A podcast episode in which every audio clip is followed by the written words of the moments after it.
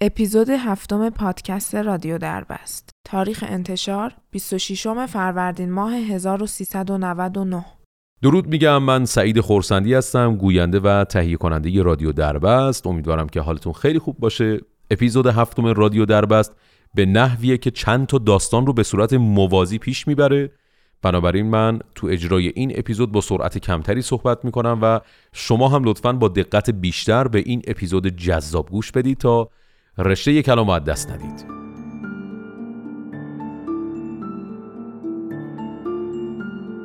الکترا تکساس 1985 بریم سراغ اولین شخصیت و در واقع شخصیت اصلی این اپیزود با این خصوصیات. اسمش تروا ترونوبری دختری به نسبت زیبا لاغرندام با یه صورت ککمکی با موهای قهوه‌ای روشن تا روی شونه هاش کتابخون بود و کتابدار مدرسه همیشه می‌گفت که اون خیلی دختر ساکت و آرومیه.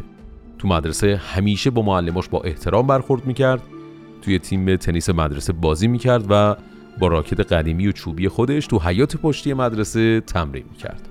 بعد از ظهر هم توی ساندویچ فروشی به عنوان پیشخدمت کار می‌کرد و در شهر کوچیکی که اون زندگی می‌کرد تقریبا همه از روی چهره اونو میشناختن. می‌گفتن که هیچ وقت اون ناراحت نیست قر نمی‌زنه همیشه با لبخند به مشتریای مغازه خوش آمد میگه.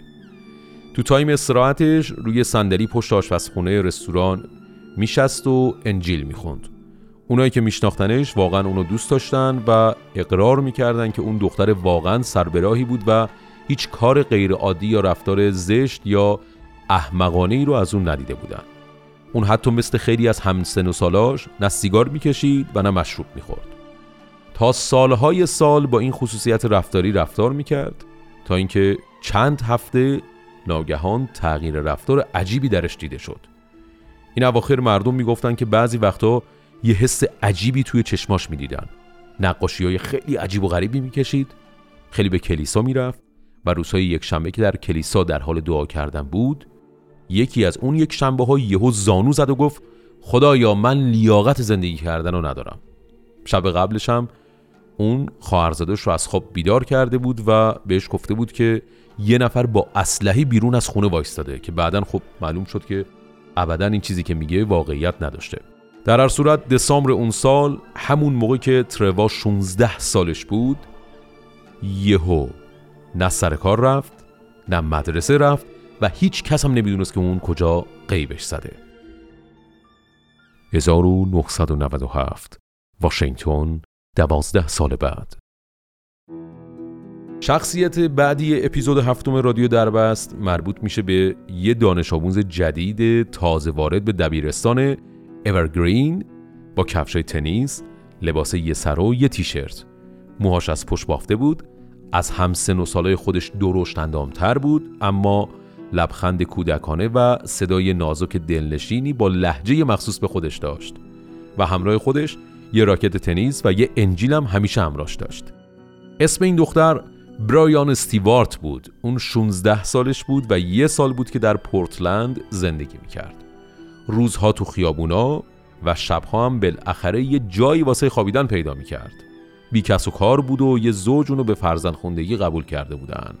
وقتی روز اول رسوندنش مدرسه به مسئولین مدرسه گفتن که این دختری که ما پیدا کردیم خیلی با استعداده. کلی ازش تعریف کردن و گفتن که اون فقط به زمان نیاز داره تا گذشته سخت خودشو بتونه فراموش کنه. یکی از مسئولان مدرسه ازش پرسید دخترم مگه گذشته چی بوده؟ چه خبر بوده؟ برایانا چند لحظه سکوت کرد انگار که داشت خودش رو یه جورایی آروم می‌کرد و بعدش گفت اون در نزدیکی آلاباما با مادر و پدر خوندهش که معاون کلانتر بود زندگی می‌کرد. برایانا گفت وقتی که اون بچه بود مادرش به قتل رسید و از اون به بعد اون با ناپدریش زندگی کرد. وقتی که حدودا 13 سالش بود فرار می‌کنه و از ایالتی به ایالت دیگه به دنبال پدر واقعیش میگرده. چون به یاد داشت که مامانش همیشه می‌گفت پدر واقعیش در یه جایی نزدیکی نورس زندگی می‌کنه. اون به امید اینکه بتونه سر نخایی از گذشته خودش پیدا کنه به این منطقه میاد. در واقع به گفته مسئولان اون مدرسه این غیر عادی ترین کیسی بود که مسئولین باش روبرو شده بودن. وقتی در مورد تحصیلاتش پرسیدن اون گفت تا اون لحظه هیچ مدرسه ای نرفته و فقط در خونه آموزش دیده اما قول داد که یه دانش آموز خیلی خوبی بشه. بریانا می‌گفت من هیچ وقت یه زندگی نرمالی نداشتم.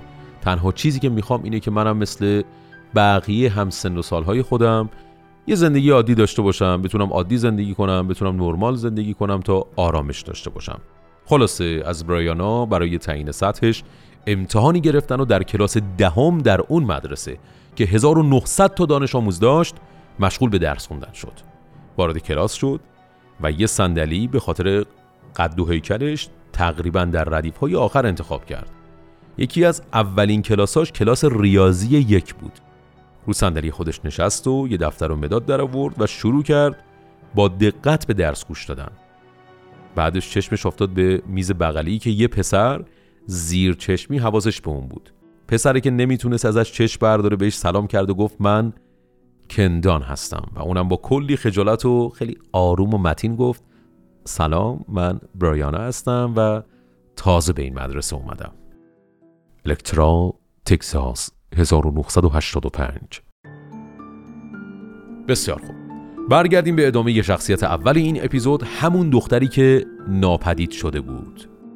مدت زیادی طول نکشید که خبری تو شهر پیچیده شد مبنی بر اینکه ترواترنوبری تو ایستگاه پلیس شهر دیده شده و از پدرش که با یه اسلحه اونو تهدید و بهش تجاوز کرده شکایت کرده و گفت که مامانش با شنیدن این موضوع هیچ عکس نشون نداده و فقط خندیده.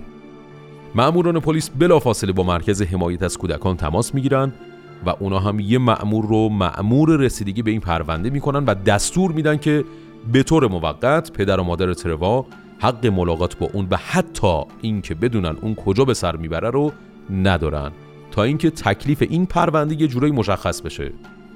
مردم شهر الکترا می‌گفتن که آیا ممکنه پدر اون دختر با دختر خودش همچین کاری کرده باشه؟ به خاطر اینکه در هر صورت پدر و مادر تروا رو به عنوان شهروندان خوب میشناختن. شهر کوچیک بود پدر و مادر شناس بودن اونا توی خونه کوچیک زندگی می‌کردن. شغل بابای راننده کامیون بود و همیشه خود پدرش اقرار می‌کرد که شاید به اندازه کافی پولدار نبود. اما همیشه همه ی تلاشش رو می‌کرد تا هر پنج تا فرزندش یعنی یک پسر و چهار تا دختر که تروا کوچکترین اونها بود بتونن بهترین غذا رو بخورن بهترین لباس ها رو برای مدرسه رفتن بپوشن و یک زندگی تقریبا عادی و خوب داشته باشن. و اون گفت که برادر بزرگترش یعنی بیلی ری که عموی بچه ها می‌شد دقت کنید بیلی ری عموی بچه ها همیشه به اونا سر می‌زد و برای بچه ها هدیه و خوراکی می آورد بعد از اینکه دختر بزرگش خونه رو ترک کرد عمو بیلی بیشتر علاقه مند شد به تروا و همیشه اونو به گردش و تفریح می بردش.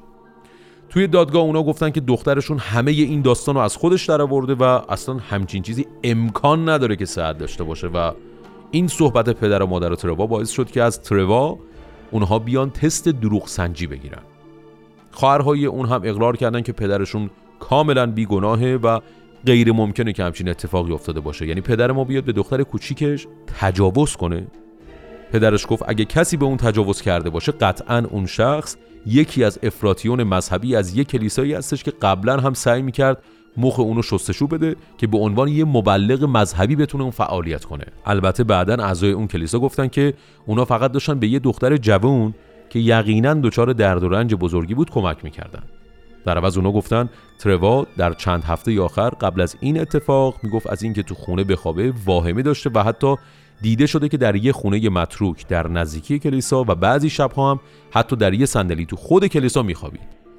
موضوع دیگه ای که خیلی باعث تعجب بود رفتار عجیب اون در مرکز نگهداری از کودکان بود که موقتا به اونجا فرستاده بودنش. مسئول اونجا که یه خانم تقریبا میانسالی بود و معلمم بود به اسم شارون می‌گفت شب و وقتی به تروا سر می‌زنه می‌بینه که تو گوشه اتاق در حالی که یک ملحفه دور سرش پیچیده دست و پاشو جمع کرده و تو یه حالت عجیبی خوابیده. بعضی شبا هم می‌دید که گوشه دیوار نشسته و سرشو با ضربات آروم و پی در پی به دیوار می‌زنه و میگه لطفا منو اذیت نکن قول میدم دختر خوبی باشم تو رو خدا اذیتم نکن. مثل خیلی از افرادی که اونو میشناختن شارون هم شیفته اخلاق و رفتار خوب اون دختر شده بود. خیلی عجیبه. اون دختر با این خصوصیت رفتاری که داشت خیلی از افراد رو به سمت خودش جذب می‌کرد. می‌گفتن هم خوش اخلاقه هم مهربونه هم خندونه. تو خونه همیشه با صدای آهسته و با نرمی صحبت می‌کنه. خیلی هم معدبه اون به مدرسه می‌رفت و به زودی به عنوان یه دانش آموز سخت کوش نمونه شناخته شد. همیشه انجیل می‌خوند. طبع شاعره بسیار بالایی داشت و شعراش توی دفترش یادداشت می‌کرد. بعد از گذشت چند هفته که با شارون صمیمی شده بود اونو مامان صدا می‌کرد و باش درد و دل می‌کرد که شارون بعضی وقت آرزوی مرگ می‌کنم بعضی وقتا هم نه آرزوی زندگی کردن می‌کنم اما بعضی وقتا همیشه فکر می‌کنم که زندگی غیر ممکنه و مرگم یه جورایی از اون بدتره بعد از مرگ زندگی وجود نداره و کلی از این جور جملات عجیب و غریب. یه روز صبح که از خواب بیدار شد به شارون گفت که دیشب خواب دیدی که به خودش شلیک کرده. تو خوابش میگه گلوله رو دیدم که داشت وارد سرم می‌شد. بعدا یه داستان در مورد اینکه چطور توسط یک گروه شیطان پرست تو الکترا دزدیده شده بود و تعریف کرد. که اونو با چشمای بسته به یه مکان دور افتاده برده بودن و به ستون بسته بودنش و اونو دورش شروع به رقصیدن کردن و گلوی چند تا گربه و سگ رو بریده بودن و خونش رو داده بودن که اون بخوره. یه همچین خواب عجیب و غریبی رو داشت تعریف می‌کرد. در ماه می 1986 یه روز به شارون گفت که قصد دارم از طبقه سوم خودم رو بندازم پایین و خودکشی کنم. طولی نکشید که پلیسا اومدن و اونو با دستای بسته بردن به یک بیمارستان و در واقع یه آسایشگاه در حومه شهر. اونجا بیشتر اوقات خودش رو پشت پنجره میشست و به چمنهای باغچه خیره می‌شد. تو گزارش های بیمارستان اومده که اون اغلب اوقات در حال گریه کردنه خیلی کم غذا می‌خوره صورتش کاملا بی احساس و خیلی هم لاغر شده و دکترها و متخصص های زیادی اومدن برای مداواش و آزمایش های زیادی رو روش انجام دادن تا اینکه بفهمن واقعا اون دختر داره از چی رنج می‌بره؟ از تنهایی، کمبود، محبت، نادیده گرفتن. براش زاناکس و داروهای ضد افسردگی تجویز کردن اونو به جلسه های گروه های درمانی هفتگی فرستادن که افراد همسن و سال اون دور یه میز میشستن و به صورت گروهی مورد درمان قرار می‌گرفتن. اما اون خیلی کم حرف می‌زد و فقط با چند خطی برای سرپرستش یا همون شارون که خیلی هم دوستش داشت مینوشت که مثلا من زیاد حالم خوب نیست. احساس می‌کنم یه ربات زنده هستم. وقتی میگن راه برو راه میرم. میگن بشین میشینم. هر کاری بگن انجام میدم. چون چاره ای ندارم. نمی‌تونم این وضعیت رو تحمل کنم. من باید بمیرم. اصلا حوصله ندارم. دکترها که به هیچ نتیجه خاصی نرسیده بودن فقط برای اینکه گزارششون خالی نباشه نوشتن که بیماری اون دختر یه نوعی از اختلال شخصیته. تروا از اون سری افراد ساکت و درونگراییه که ممکنه یه سری مشکلات روحی داشته باشه و اتفاقایی که در درونش میافته باعث رنجش حال اون میشه.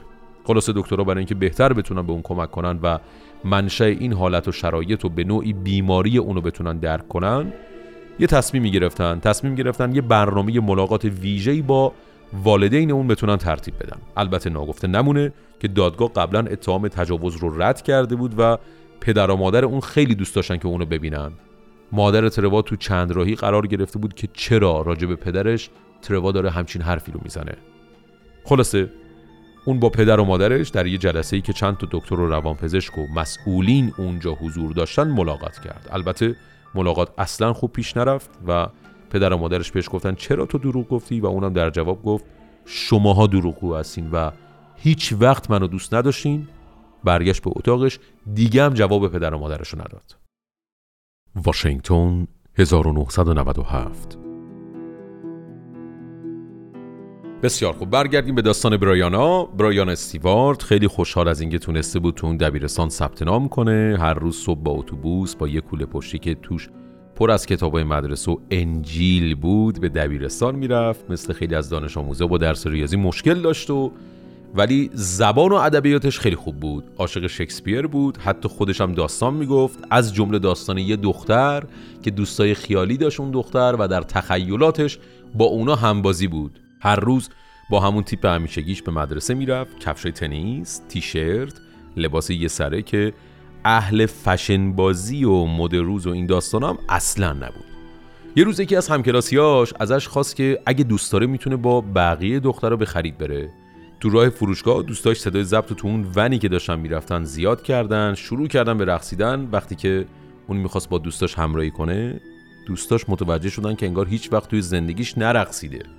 در نظر بیشتر بچه های مدرسه اون یه دختر گوشگیر بود و اصلا امروزی نبود. اما از نظر کندان همون پسری که تو نخش بود اون با همه دخترهایی که توی زندگیش دیده فرق داره. از مدل راه رفتن، لحجهش تا چیزهای دیگه. حتی اون سعی می‌کرد که دستخط اونو تقلید کنه. تو سالن مدرسهشون همش باش قدم می‌زد. توی زمین تنیس تشویقش می‌کرد. بهش کلی انرژی مثبت می‌داد با اینکه اصلا بازیکن خوبی نبود و تو تئاتر کمکش می‌کرد و خیلی چیزهای دیگه. خیلی زود کندان و برایانا با هم صمیمی شدن و با هم نامه های عاشقانه ای رد و بدل می‌کردن. اونو با ماشینش این ورانور می‌برد. با هم به خرید و پارک می‌رفتن و برایانا هم کن رو به کلیسا می‌برد. کن به پدر و مادرش هم گفته بود قضیه این دختره رو که واقعا من دوستش دارم و برای من باعث تعجبه که قسمت های خیلی زیادی از انجیل رو اون دختر با این سن کمی که داره حفظ کرده.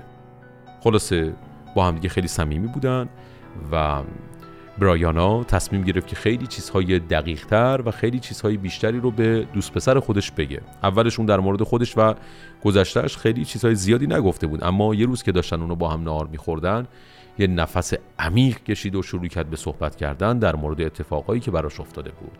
و تا به اون روز به قول خودش به هیچ کس این حقایق زندگیشو نگفته بود. اون می‌گفت ناپدریم با ضربات چاقو مامانم به قتل رسونده و جسد اونو بیرون برده. من این صحنه رو به چشم خودم دیدم.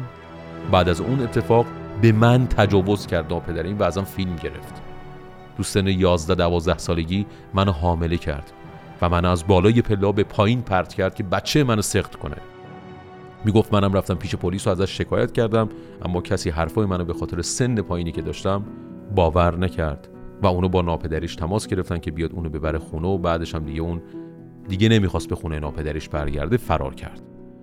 از اتفاقای عجیب و غریب دیگه ای که برای اون افتاده بود و اون داشت با دوست پسرش یه جورایی درد و دل می‌کرد و تعریف می‌کرد این بود که در تابستون قبل قبل از اینکه بیاد به مدرسه یه مأمور پلیس که تو ماشین نشسته بود به اون تجاوز کرد و به شدت مورد آزار و اذیت جنسی قرارش داده بود.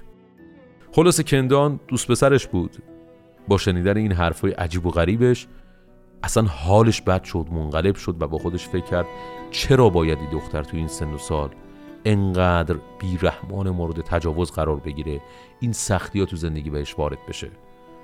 و حالا بعد از این همه سختی که کشیده به مدرسه بیاد و می‌خواد که خودشو پیدا کنه. با خودش تصمیم گرفت که عاشقانه دوستش داشته باشه بهش کمک کنه و یه کاری کنه که از اون به بعد خوشحال باشه خوشحال زندگی کنه. خلاصه هر دوی اونها 16 سالشون بود و معتقد بودن که این بهترین عشقی بود که دو تا نوجوان می‌تونستن تجربه کنن و واقعا از نظر اونها فوق بود. ویچیتا فالز تکساس 1986 خب دوباره بریم سراغ داستان تروا. تروا ترونوبری بعد از اینکه پنج ماه در بیمارستان بود پزشکا اعلام کردن که اون حالا دیگه حالش بهتر شده و دیگه تمایل به خودکشی در اون از بین رفته. ولی فقط گاهی وقتا غیر قابل پیش بینی میشه کارهاش. در اکتبر 1986 مرخص شد اما کسی نمی‌دونست حالا بعد از مرخص شدنش قراری که اون چه کار کنه. اون التماس می‌کرد که تو رو خدا منو پیش پدر و مادرم برنگردونیم. که البته پدر و مادرش هم هیچ اصراری به دیدنش نداشتن. پدر و مادرش می‌گفتن با این دروغی که دختر ما گفته آبرو ما رو پیش همه برده و تا وقتی به همه نگه که اون داستان رو از خودش ساخته هیچ تمایلی به دیدنش ما نداریم. سرانجام تصمیم بر این شد که به یه مرکز درمانی و مراقبتی مخصوص نوجوان ها فرستاده بشه. مسئولین اونجا یه برنامه درمانی برای اون ترتیب داده بودن که بتونه اعتماد به نفس و خود واقعیشو پیدا کنه و در یه مدرسه در همون نزدیکی ها ثبت نام کرد. تونست تحصیلات دبیرستانی خودش رو تموم کنه. در جوان 1987 در حالی که یه لباس آبی خوشگل پوشیده بود یه لبخند زیبا هم روی لباش داشت مدرک دیپلم خودش رو گرفت. دیگه تروالا 18 سالش بود و خلاصه کودک به حساب نمی اومد و می‌تونست بدونه که تحت کفالت کسی باشه به طور مستقل زندگی کنه. وقتی مسئولین اونجا ازش پرسیدن حالا می‌خوای چیکار کنی؟ اون گفت می‌خوام به کالج مذهبی برم و علوم دینی بخونم. همه یه چیزی که می‌خوام اینه که یه زندگی عادی داشته باشم. برای چند روز به الکترا برگشت با وجود اینکه قبول نکرد به خونه پدر و مادرش بره اما به دیدن خواهرش رفت. خواهرش بهش گفتن که تهمتی که به پدر زدی هنوز باعث رنجش اونهاست و تو باید بری ازش معذرت خواهی کنی. اما اون هیچ پاسخی نداد و فقط به زمین خیره شد و به هیچ عنوان این کار را نکرد. خلاصه داستان برمیگرده به دوران کودکی این چند تا خواهر. شنونده های عزیزمون رادیو دربستی های محترم شما شنونده اپیزود هفتم هستید. از اینجا به بعد یه مقداری داستان اپیزود هفتم وارد فازهای جدیدی میشه. تروا ترونوبری به همراه خواهراش زمانی که کوچیک بودن شبا تو رخت خوابشون دعا می‌کردن که اون مرده نیاد و اونا رو اذیت نکنه. منظور از اون مرد پدرشون نبود. عموی اونها بود که بهش می‌گفتن عمو بیلی. اون سرباز جنگ ویتنام بود از زنش جدا شده بود دائم الخمر بود که بعضی از شبا میومد خونه اونها و از یکی از بچه ها می‌خواست که باهاش به خرید برن. بر اساس اعتراف هایی که سه تا خواهر بزرگتر چند سال بعد از مرگ بیلی کردن اون نیمه های شب یواشکی میومد تو اتاق بچه ها و در حالی که اونا خواب بودن اونا رو به نوبت مورد آزار و اذیت و تعرض جنسی قرار می‌داد. خودشون میگن ما نمی‌دونستیم باید چی کار کنیم چون هم کوچیک بودیم هم نابالغ بودیم. میترسیدیم. جرأت حرف زدن نداشتیم و میترسیدیم که همه بگن که این موضوع تقصیر ماست. سعی می‌کردیم که یه کاری کنیم که مامان و بابا بفهمن ولی نتونستیم این کارو بکنیم. بعد از مرگ اموبیلی کثیف و پست از چهار تا خواهر سه نفر تو سنین نوجوانی ازدواج کردند و به خونه های خودشون رفتن و این یعنی تروا تو خونه تنها بود. خوشگلترین و ساکتترین دختر خانواده و تعرض هایی که بهش شده بود. وقتی تروا به سن 16 سالگی رسید و گفت که پدرش به اون تجاوز کرده خواهرش بلافاصله متوجه شدن که اون بالاخره طاقتش تموم شده و دنبال یه راه فرار میگرده. اگه پدرش رو متهم به این کار می‌کرد می‌تونست تو مرکز نگهداری از کودکان بی سرپرست بمونه. واسه همین بود که به پدرش این تهمت رو زد. یکی از خواهراش میگه ما هیچ وقت اونطور که باید و شاید مراقبش نبودیم. نه اینکه نخواهیم ببینیمش اما فکر می‌کردیم اون می‌خواد یه زندگی تازه‌ای رو شروع کنه. یعنی در واقع این چیزی بود که خودمونم دوست داشتیم براش اتفاق میافته یه زندگی جدیدی رو شروع کنه تا حداقل بتونه از شر این فکرهای منفی خلاصی پیدا کنه. واشنگتن 1998 خب برگردیم به ادامه داستان برایانا. در پاییز 1998 برایانا استیوارت دیگه توی مدرسه شناس شده بود و بیشتر بچه ها می‌دونستن که گذشته بسیار پر درد و رنجی رو سپری کرده. اونا شنیده بودن که اون یه روزی با شهامت تمام به اداره پلیس رفت و از یه پلیس به اتهام اذیت و آزار جنسی شکایت کرده. همه یه بچه ها وقتی اونو از دور تو اون لباس مخصوص به خودش که می‌دیدن بهش سلام می‌کردن و اونم متقابلا به آرومی و یک کم خجالتی جواب اونا رو می‌داد. برایانا استیوارت می‌گفت که خیلی دوست دارم وکیل بشم وکیل کودکان. بنابراین بیشتر اوقات فراغت خودش رو توی کتابخونه با خوندن کتابهایی در مورد قوانین کودکان سپری می‌کرد. زندگی گذشتش خیلی غمانگیز و عجیب و غریب بود. تقریبا به همه دوستا و همکلاسیش گفته بود که خیلی دوست دارم که اسم خودم رو به طور قانونی تغییر بدم اما مشکل اینجا بود که دولت فدرال بهش اجازه ی همچین چیزی رو نمی‌داد. مگر اینکه می‌تونست اوراق هویتی خودش، گواهی تولدش و سایر چیزها رو ارائه بده و یا پدر واقعی خودش رو بتونه پیدا کنه یا دست کم بتونه یه سری مدارک و شواهدی مبنی بر صحت گفته های خودش پیدا کنه. چیزی که تحقیقات رو پیچیده می‌کرد این بود که ابهامات خیلی زیادی در مورد گذشته اون وجود داشت. متخصصین و روانپزشکا که باش مصاحبه کرده بودن گفته بودن که اون از یه نوعی از فراموشی یا سندروم استراب دوران کودکی رنج می‌بره. به عنوان مثال اون در مورد اسم واقعی خودش اصلا مطمئن نبود. اون فقط می‌دونست وقتی که بچه بود ناپدریش اونو به خاطر اینکه چشمای روشنی داشت به اسم برایت آیز یا برایان صدا می‌کرد. اون می‌گفت من نمی‌دونم در گذشتم چی بودم اما چیزی که الان می‌خوام باشم و خیلی خوب می‌دونم.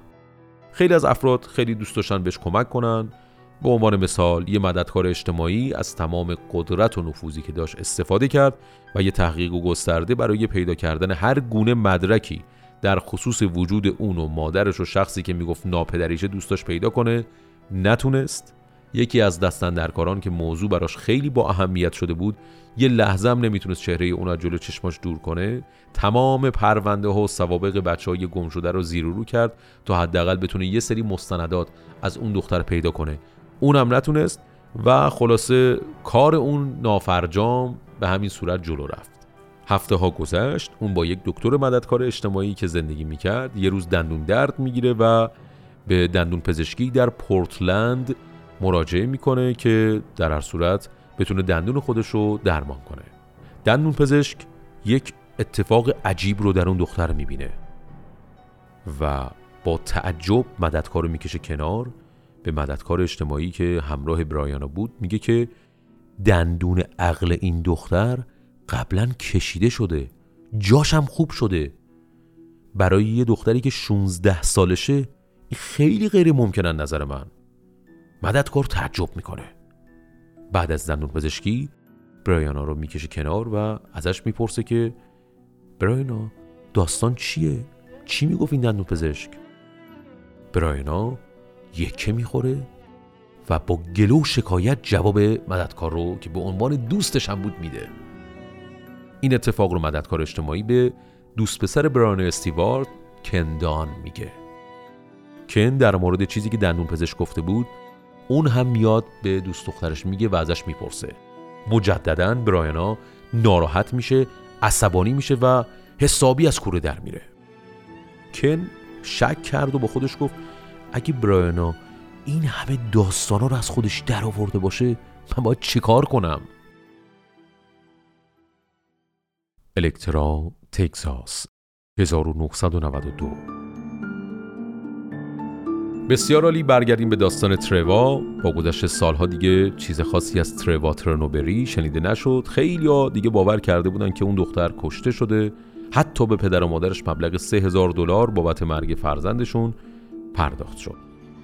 2000 مایل دورتر یه دختر نوجوان به اسم ترنوبری اسمیت بود که در مکدونالد کار می‌کرد و با یه خانواده‌ای که تو کلیسا آشنا شده بود زندگی می‌کرد و مدعی بود که پدرش بهش تجاوز کرده اما پلیس هیچ وقت نتونست پدر اونو پیدا کنه و بعد از چند روز اون دختر ناپدید میشه. شخصیت ها همینجور دارن زیادتر میشن. یه مقداری بریم اون برتر در سال 1994 در یکی از شهرهای آیداهو یه دختر دیگه پیدا میشه که به اسم کارالنا دیویس که گفته بود که مادرش به دست پدرش به قتل رسیده که یه افسر پلیس و عضو یک گروه شیطانیه و بارها اونو مورد اذیت و آزار جنسی قرار داده. بازی شخصیت دیگه اضافه شد. بریم بازی مقدار جلوتر. در شمال دالاس کسی بود به اسم کارا ویلیامز که خودشو به یک پلیس و مددکار معرفی می‌کنه. میگه من 16 سالمه و توسط یک گروه شیطان پرست بزرگ شدم. باز بریم یه مقدار جلوتر. در سپتامبر 1995 مسئولین پرونده تماس تلفنی از یکی از پرسنل خدمات اجتماعی که بر حسب اتفاق اهل شهر کوچیک الکترا بود دریافت کردند مبنی بر اینکه کارا ویلیامز یه زن 26 ساله است. به نام تروا ترنوبری. خیلی عجیب داره میشه. چند روز بعد کارا در مرکز درمانی دور یه میز نشسته بود و به هیچ چیزی اعتراف نکرد. حرفایی که می‌زد و چیزهایی که می‌گفت انقدر تأثیر گذار بود که هیچ کسی نمی‌تونست بهش شک کنه. عجیب و غریب بود. و توی اقدام عجیب دادگاه اونو به هیچ چیزی محکوم نمی‌کنه و اونو آزاد اعلام می‌کنن. در آگوست 1996 یه دختر 16 ساله‌ای به نام استیفنیا ویلیامز در پنسیلوانیا رفت پیش پلیس و گفت از دست پدرش در منفیس داره فرار می‌کنه که عضو یه گروه مذهبیه. در واقع دیگه دستش رو شده بود. مسئولین اونجا بعد از مراجعه به دفاترشون و چند تا تماس تلفنی و انگشت نگاری متوجه شدن که این شخص همان تروا ترونوبریه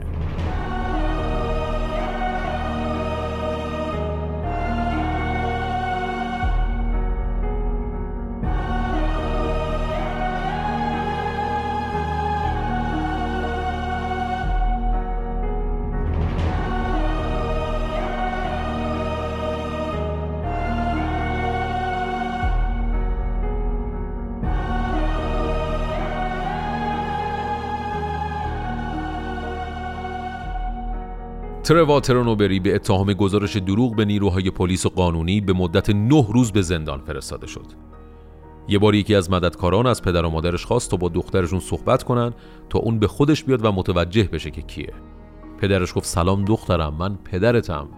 تروا گفت شما به نظر من آدم خیلی خوبی میایین اما ای کاش پدرم بودین. مامانش گفت عزیزم تو تا آخر عمر دختر مایی دیگه دست از این بازی ها بردار بچه بازی رو بذار کنار. تروا گفت نه شما منو با شخص دیگه اشتباه گرفتین اما من حتما یه روز به دیدنتون میام و دوباره بعد از آزادیش از زندون به جاهای مختلف می‌رفت با یه کیف دستی، یه خرس پشمالو، یه فلوت، انجیل و تکالیف مدرسه تو کیفش. اون این سناریو رو به صورت تکراری انجام می‌داد و دوباره از اول شروع می‌کرد. اون خودش رو تو دوران مدرسه غرق کرده بود. غذای مدرسه رو می‌خورد، تو تیم تنیس مدرسه بازی می‌کرد، در کلاس ادبیات شاگرد زرنگ بود، فرمولای ریاضی رو حفظ می‌کرد، سالها سالها سالها این کار تکراری رو انجام می‌داد. از اوایل سال 90 با اسم مستعار حداقل 18 نفر همینطوری زندگی کرد در شهرهای مختلف. و همچنین داستانهای عجیب و غریب و مخوفی رو که بارها و بارها تکرار کرد. خیلی ها گفتن اون آدم هیلگریه خیلی ها گفتن که اون از بیماری اختلال عاطفی داره رنج می‌بره.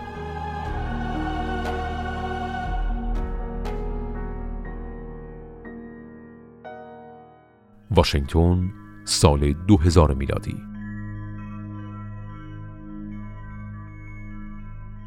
در جوان 2000 برایانا استیوارد که داشت در مراسم فارغ و تحصیلی دیپلم خودش رو با نمره های خیلی خوب می‌گرفت کندان همون دوست پسر قدیمیش بهش نزدیک شد اگرچه بعد از اون داستان دروغ های برایان دیگه خیلی بینشون رابطه خوبی وجود نداشت همونطور که موسیقی داشت پخش می‌شد اونو در مورد برنامه خودشون برای آینده و رفتن به کالج صحبت می‌کردن. مسئولین دانشگاه با وجود اینکه شماره شناسه ملی نداشت بهش اجازه می‌دادن که اون اونجا ادامه تحصیل بده و کندان که برای کار قبلا به اونجا رفته بود بهش گفت مطمئنم اونجا خیلی خوب می‌تونی پیشرفت کنی.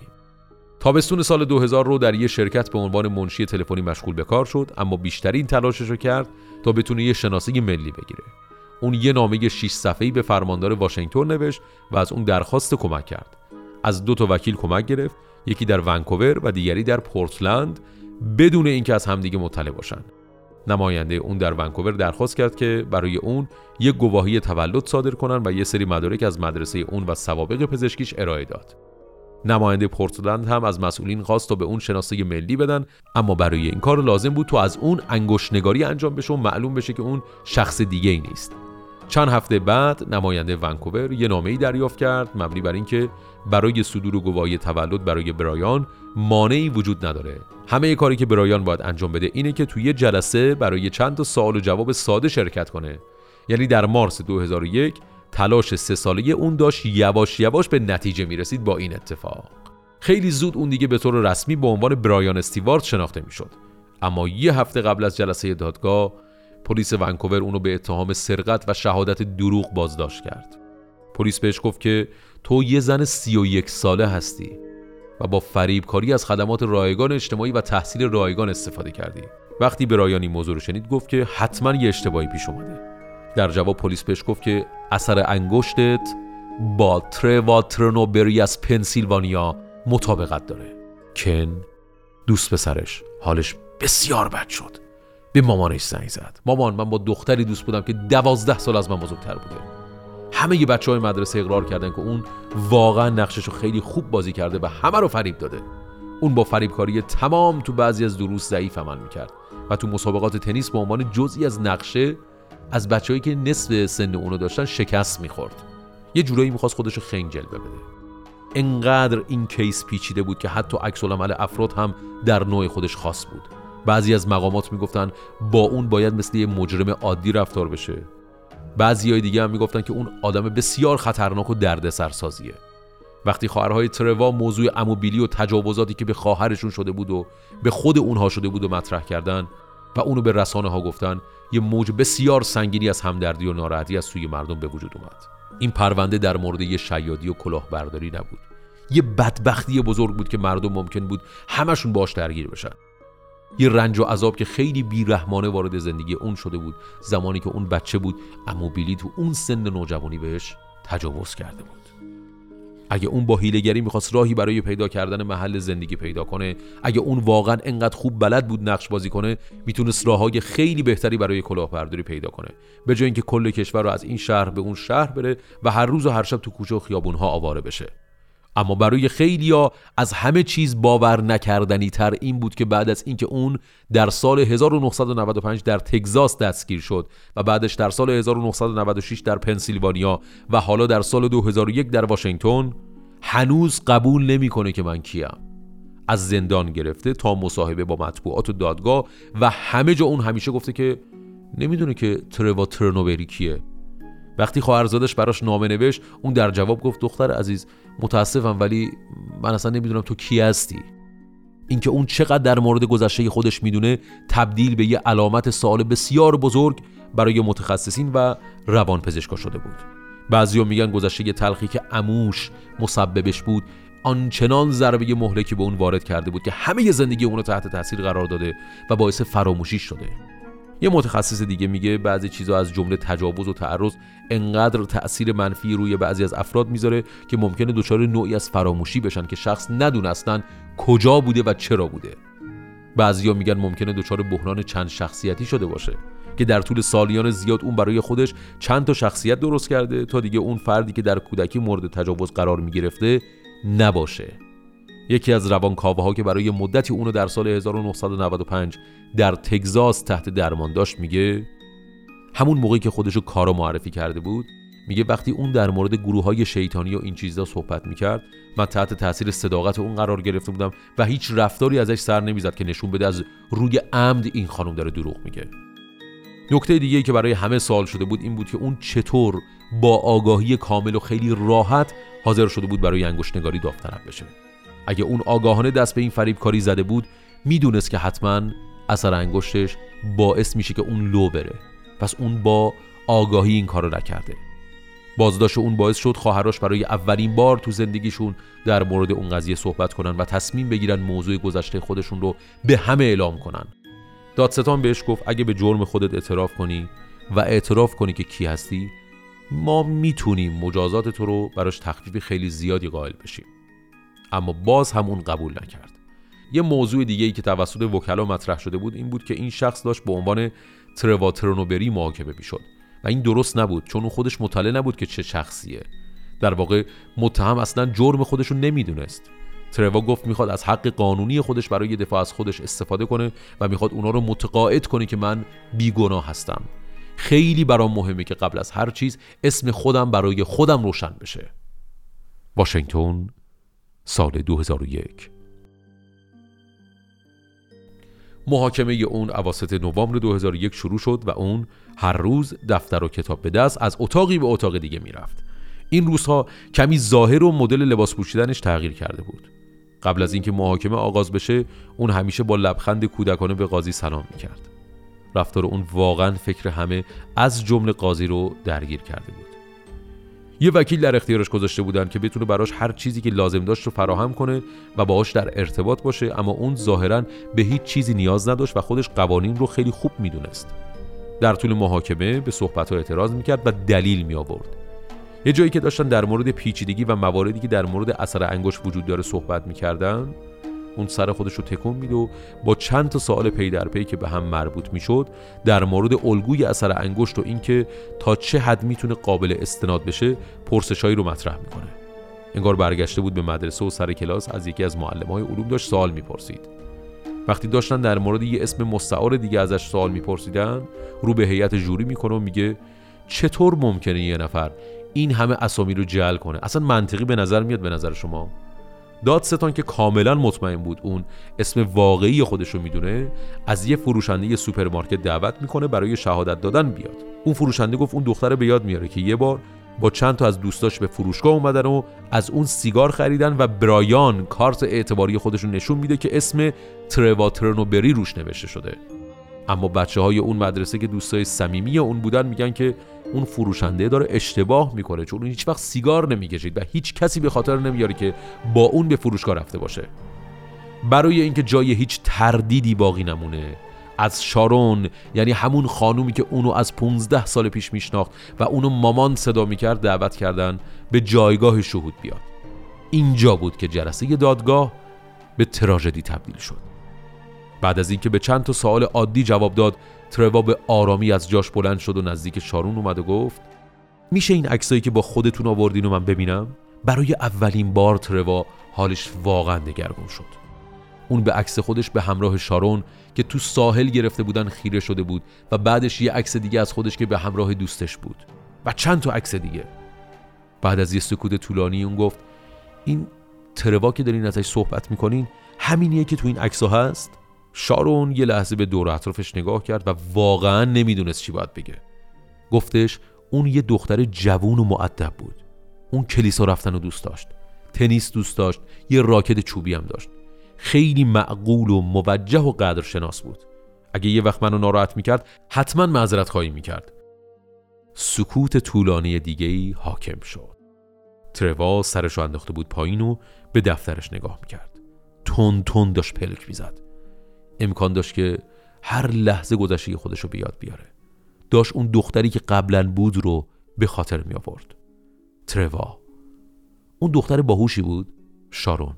بله. اون عاشق درس خوندن و کارهای مدرسه بود. اون نمرای خیلی خوبی می‌گرفت سکوت طولانی بعدی. تروا. آدم سختی بود؟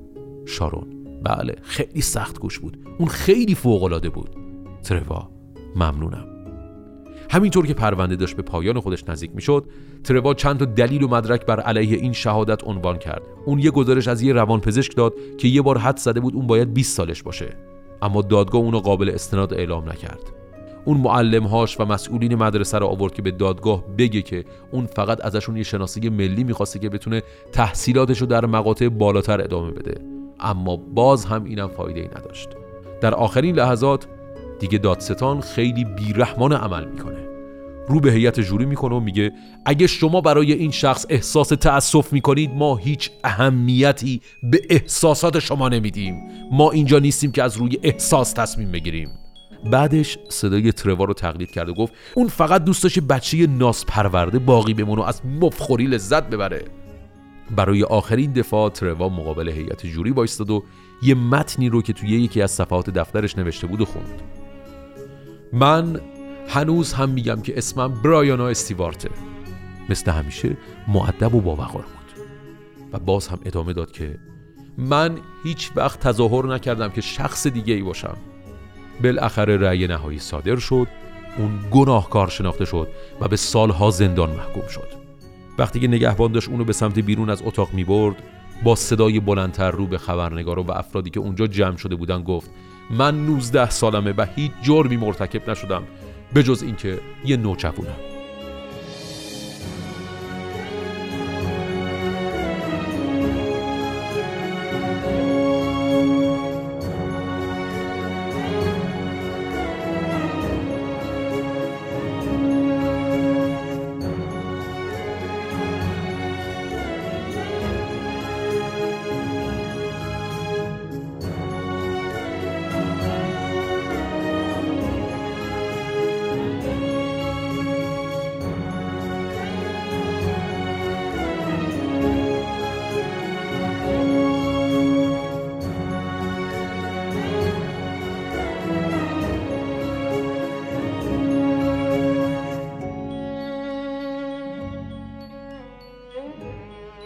بسیار خوب به پایان اپیزود هفتم رادیو دربست رسیدیم. داستان بسیار پیچیده و جالبی بود که امیدوارم خوشتون اومده باشه و لذت برده باشید. با همتون خداحافظی می‌کنم و همتون رو به خدای بزرگ میسپارم و به زودی با اپیزود هشتم بر میگردیم و در خدمت شما خواهیم بود. تا سلامی دوباره بدرود.